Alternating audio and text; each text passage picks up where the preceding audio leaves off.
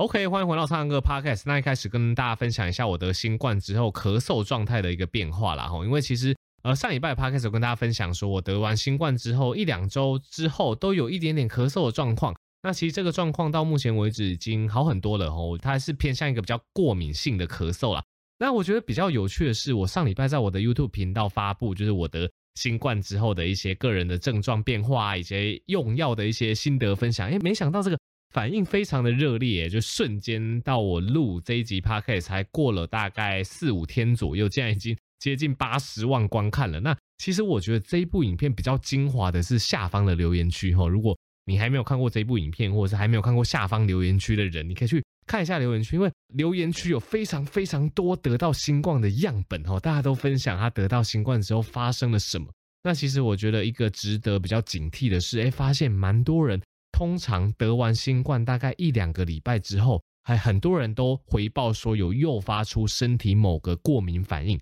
有些人他是得完新冠一两个礼拜之后得了荨麻疹，哦，这个全身起疹子，非常的痒。有些人得完新冠之后跟我一样，哦，一开始没有怎么咳，反而是一两个礼拜之后，哦，开始比较明显的咳嗽，而且咳嗽有些人真的是咳不停，咳了好几个月，一直觉得喉咙卡卡的，怪怪的。好，那其实对，大家可以去看一下那一部影片下面的留言。那也因为这个原因，哈，其实我后来有加拍了一部影片，哈，跟大家讲说，哎，为什么得了新冠之后有可能会诱发我们这个呼吸道敏感的状况？那也在影片里面分享了哦，有哪些我们可以做的方式，或有哪些药物可以帮助我们。那这部影片之后会上线，哈，大家可以去注意一下频道。那我 Podcast 简单的提，因为其实。呃，这个呼吸道敏感的确有可能在新冠得病之后一两个礼拜所引发，有可能是因为这个气管的过敏发炎反应还没有完全缓解，所以我会建议说你在饮食上哈，尽量不要使用到太刺激的，例如说比较冰的食物哈，或者是这个辣的食物啊、油炸的食物啊这一类刺激性比较高的哈，都容易让这个喉咙生痰哈，让你会容易有这个刺激性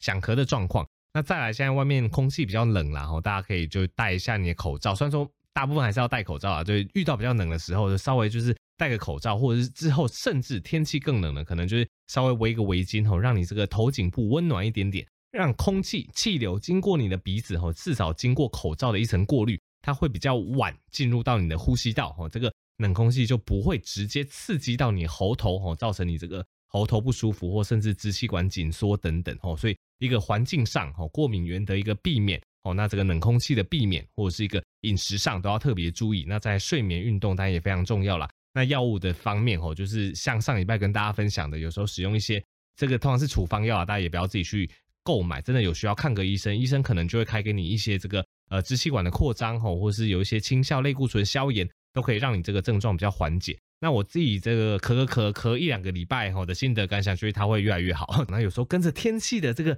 呃，冷热的变化的起伏还是会有一点点感觉，但大体来说讲是渐渐恢复，应该是不会变成所谓的长期后遗症啊。所以如果你呃这也是这一两个礼拜有确诊新冠，然后到目前为止还有一些咳的状况，我想大家是不用太担心，还是刚刚讲的那些日常生活的保健哦，尽量去做一下。大部分这个过敏的状况，这个呼吸道咳嗽的状况都会越来越缓解。但是讲到这边，我还是给大家提一下近期我们遇到的疫情，近期诊所遇到的疫情哦。你说，哎，苍蓝鸽，除了 COVID-19，还有什么疫情啊？我跟大家讲，最近感冒、发烧哈，或者是这个拉肚子的人实在是太多了哈。最近其实不只有新冠疫情啊，哦，超多感冒、肠胃炎哈，或者是一些肺炎都来搅局。有哪些呢？哈，第一个要跟大家提到的叫做呼吸道融合病毒哈。如果你最近家里有小朋友哦，这小朋友咳咳咳。哦，这个咳得厉害，流鼻水，然后感冒带去给医生看，医生可能就会跟你提到这个名词，叫做呼吸道融合病毒。没错，目前台湾我觉得正值这个呼吸道融合病毒的一个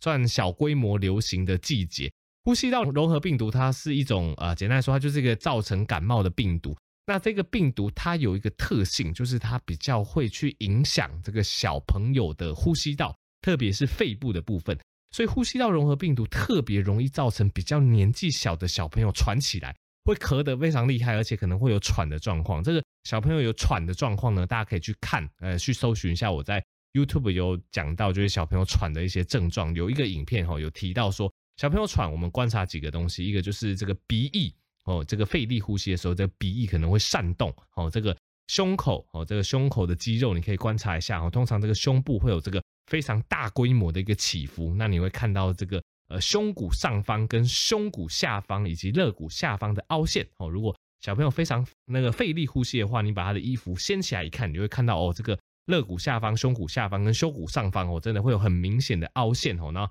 再搭配这个呼吸起伏非常的快，这个你就要注意哦，小朋友是是不是因为一些病毒感染，而且有一些呼吸喘的状况了？那近期哈，这个呼吸道融合病毒哈，小朋友常常会咳得很厉害，那伴随一些咳嗽。流鼻水、鼻塞、发烧等等的状况，哈啊，这个咳常会咳得蛮久的，有时候会到五到七天，哈。所以如果最近呃家里的小朋友真的有一些感冒的症状，那没有说高烧，哦，家人也没有症状，快筛也是阴性的话，诶，非常大的可能是这个呼吸道融合病毒的感染啦，哦，那呼吸道融合病毒如果说轻症，它就真的很轻，它就像感冒一样，可能咳嗽。呃，流鼻水哦，微烧，微烧可能一两天，那咳嗽、流鼻水可能四五天，最终会慢慢好。那比较要注意的，就我们刚刚提到的，可能年纪比较小的，通常是小于一两岁的，哦，比较常见。小于一两岁，可能因为呼吸道融合病毒去感染到他们的肺部，哦，造成肺部有些微发炎，痰比较多的关系，会造成他们真的是这个呼吸会咳得很厉害，甚至会喘，会有刚刚讲到那些呼吸费力的那些征象，哦，所以如果真的一两岁以下的小朋友有看到这些征象，记得就是务必就医，给医生检查一下。如果真的很严重，通常可能会需要住院呐，然后吹个氧气杖，吼，等到那个自然病程过去，吼，比较不喘了，就可以出院。所以这是近期有观察到这个呼吸道融合病毒的流行，那提供给大家参考。那刚刚讲的近期是各种病原体的大混战，所以。除了呼吸道融合病毒跟新冠病毒之外，近期还有一支要特别注意的病原体，叫做霉浆菌。哦，又来了。哦，如果你家里有小朋友，或是你是大人，因为霉浆菌也蛮容易感染大人的。最近真的没有得过新冠，也没有什么呼吸道过敏的体质，但是最近突然某一天开始就酷酷扫，而且它的特征非常明显，就是只有酷酷扫，通常不太会流鼻水。不太会喉咙痛，大概就是酷酷扫。有些人会有点发烧，然后就这样子，没有其他症状了。对，有些人可能会有点肠胃道的不舒服，但是就是以酷酷扫为主哦。这个你就要特别小心。最近也流行一支病原体叫做霉浆菌哦。那霉浆菌它简单来说，它也是一种会造成肺部感染的疾病哦。那霉浆菌它它其实它这个细菌并不是非常典型的细菌，它比较属于那种非典型的细菌，所以一般的抗生素对它是没有用的。那霉浆菌它最主要感染的地方就在于我们的肺部。那霉浆菌感染的特征，就像刚刚讲的，它其实不太会有一些感冒的症状，不太会有什么喉咙痛，不太会有什么流鼻水。它最明显的症状就是咳嗽，而且最近的案例我觉得蛮典型的，大部分都是有大人有小孩来看我，然后就说：“哎，苍蓝鸽，哎，当然他们不会叫我苍蓝鸽，就叫我说：哎，医生就很奇怪，可能三天前就突然咳起来，哦，真的就突然咳起来，他。”跟一般感冒不一样，没有什么喉咙痛，没有什么其他症状，就突然咳起来，而且一开始原本以为是什么过敏啊，还是怎么样，结果咳了三天，越咳越厉害，而且晚上哦又咳得特别厉害，等等，这个主诉一听很明显就是霉将军，对啊，霉将军比较麻烦的地方是啊，就是他用一般的就是药物治疗，一般的一些症状的治疗可能效果不彰，那如果你用一般哈去杀这种肺炎的细菌的抗生素，对霉浆菌也没有用，对。霉浆菌必须要用到特殊的抗生素才有用，而且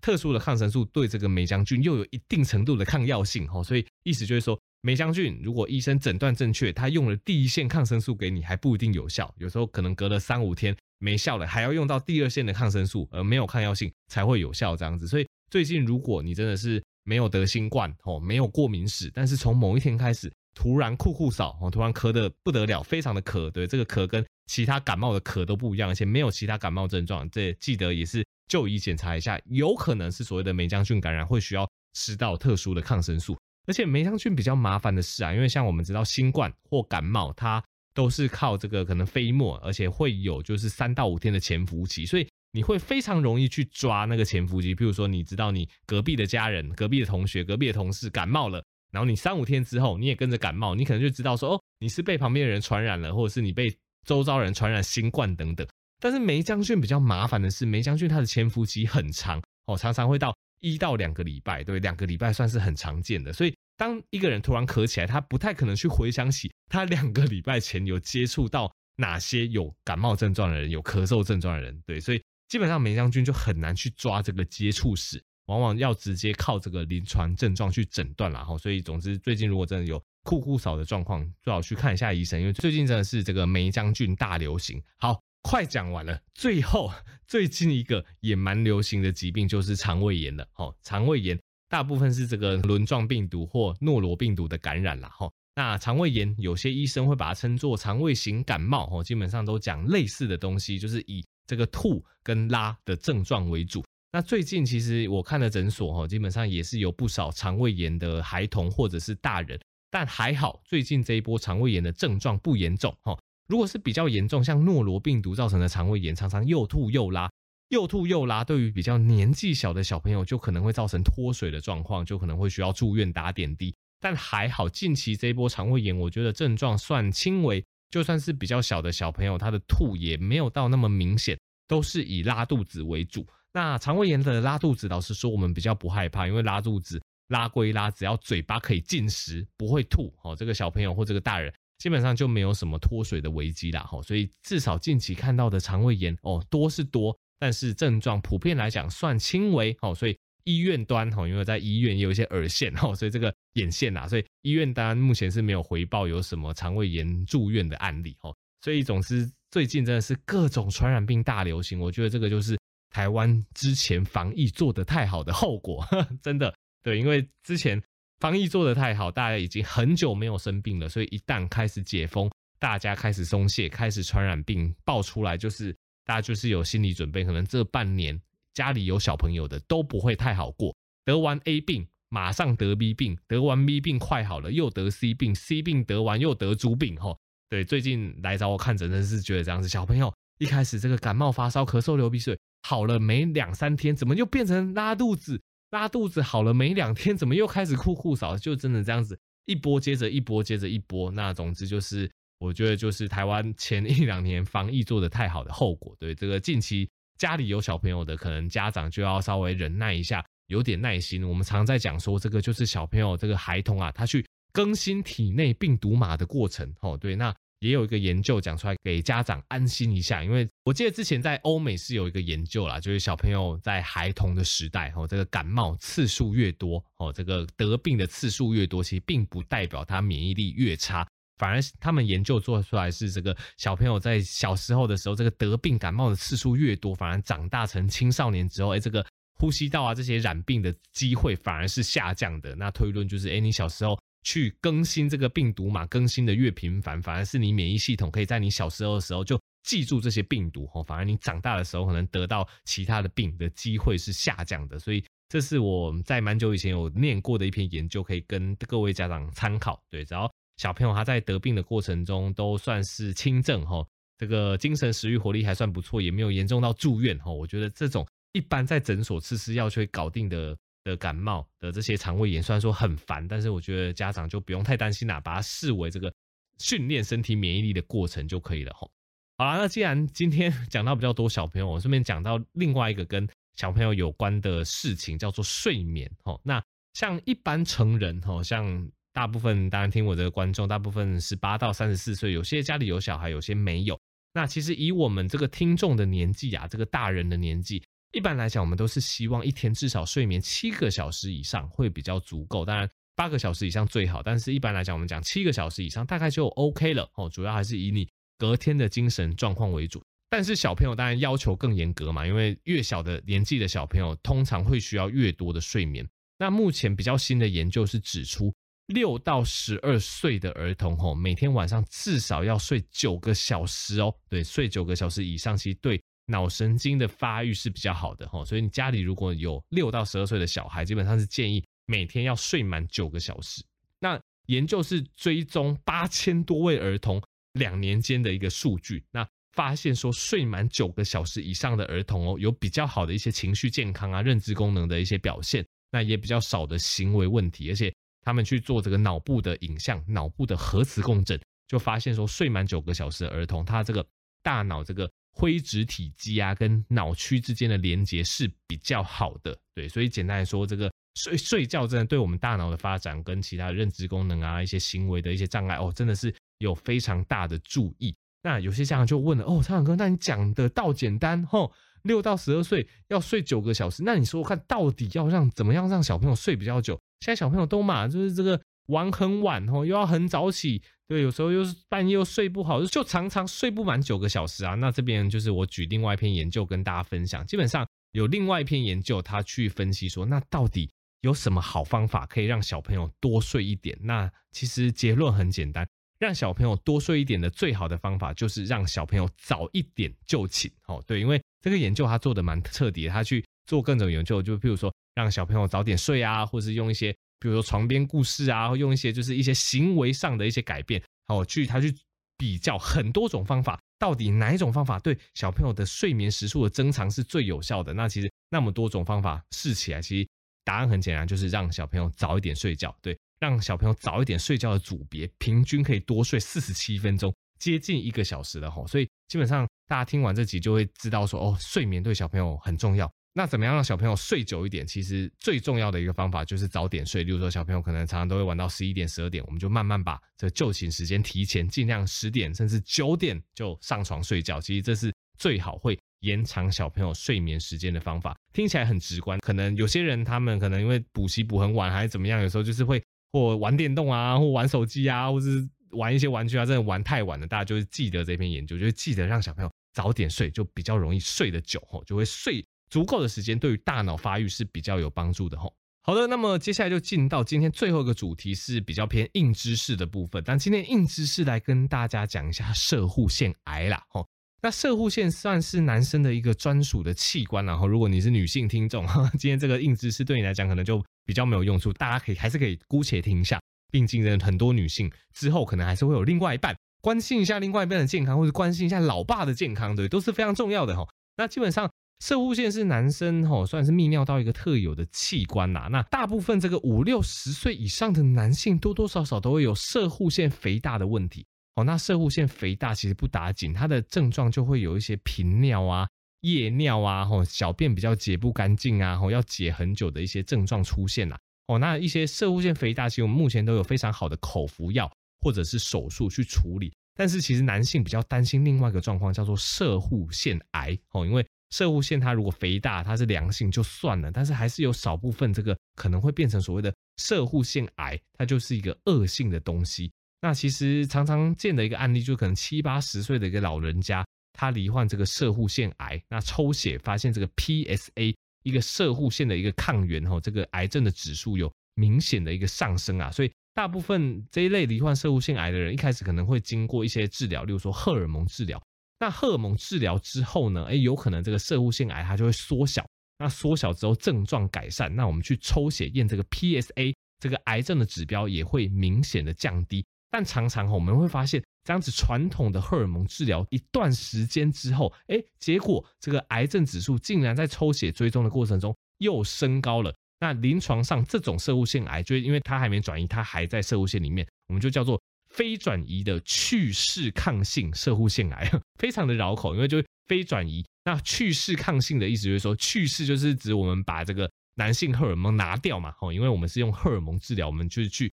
抑制男性荷尔蒙去。阻止这个肿瘤继续增长，所以这个叫做去势。但是我们发现用了荷尔蒙治疗之后，这个 PSA 这个癌症指数竟然还持续在往上升，所以这个叫做去势抗性哦，真的是非常文言文，这个叫做说文解字。所以这整句话就叫做非转移去势抗性的射护腺癌。对，所以遇到这种非转移去势抗性的射护腺癌，以前是没有比较好的方式，诶，但是现在已经有这个口服的荷尔蒙新药了，诶，其实效果是不错的哦。那基本上我这边还是跟大家科普一下射护腺癌好了。那我这边引用奇美医学中心泌尿外科主任黄冠华医师的说法，男性的射护腺癌分成四期吼。那基本上我们怀疑射护腺有问题的话，医师会做这个肛门的指诊。肛门直诊还没有办法诊断出射护腺癌的话，基本上这个算是停留在第一期啦。哦，那接下来如果抽血能够验到我们刚刚讲的这个 PSI 这个。PSA 这个射护腺的特殊抗原指数的话，这个就是第二期的。那如果射护腺癌它变大，它已经侵犯到射护腺包膜外哦，这个就是第三期了。那通常哎，我们侦测到这个癌症，当然会做这个手术啊，或是荷尔蒙治疗之后，哦，大部分 PSA 指数都会明显降低。但如果术后，或是我们用传统荷尔蒙治疗哦，几个月之后，这个 PSA 指度又再度升高，这个我们就叫做非转移的去势抗性的射护腺癌。那传统哦，针对这种非转移性的去势抗性射护腺癌的患者，大部分都使用化学治疗。那化学治疗虽然说效果是不错啦，但是因为大家听到化疗都会想到化疗的副作用哦，例如说这个掉头发哦，例如说这个肠胃的黏膜的一些不舒服啊、口腔破啊或血球掉等等。大部分患者听到化疗都会心生抗拒，但还好目前使用一些新型的抗荷尔蒙口服药物，其实除了可以延长这个转移的时间之外啊，让这个呃肿瘤比较不至于转移，副作用也比较低，而且让这个患者这个生活品质可以维持的比较佳，所以这个新型抗荷尔蒙口服的药物成为射护腺癌患者的一个治疗新选择。所以总之，五十岁以上的男性还是提醒大家，这个可以。定期检查 PSA 指数，因为 PSA 指数它跟我们摄护腺肥大或是摄护腺癌都有关系。那如果真的发现 PSA 指数高了哦，真的有一些这个频尿、夜尿哦，这个小便比较不顺的状况的男性哦，那记得去找泌尿科医检查一下这个摄护腺的状况。那除此之外呢，平常也就是要多摄取水分啦，减少摄取动物性脂肪等等，这些都可以去预防射护腺癌的发生哦。好，那么这集就到这边啦。那喜欢我的频道就记得持续订阅，可以追踪苍狼哥的医学天地哈这个 YouTube 频道。之后真的会跟大家分享更多新冠我自己得完之后的一些相关的一些自我的应变、自我的处理以及相关的知识。那可以支持药师健生活保健食品，输入折扣码 Blue Pig 有九折优惠。那我们就下集再见喽，大家拜拜。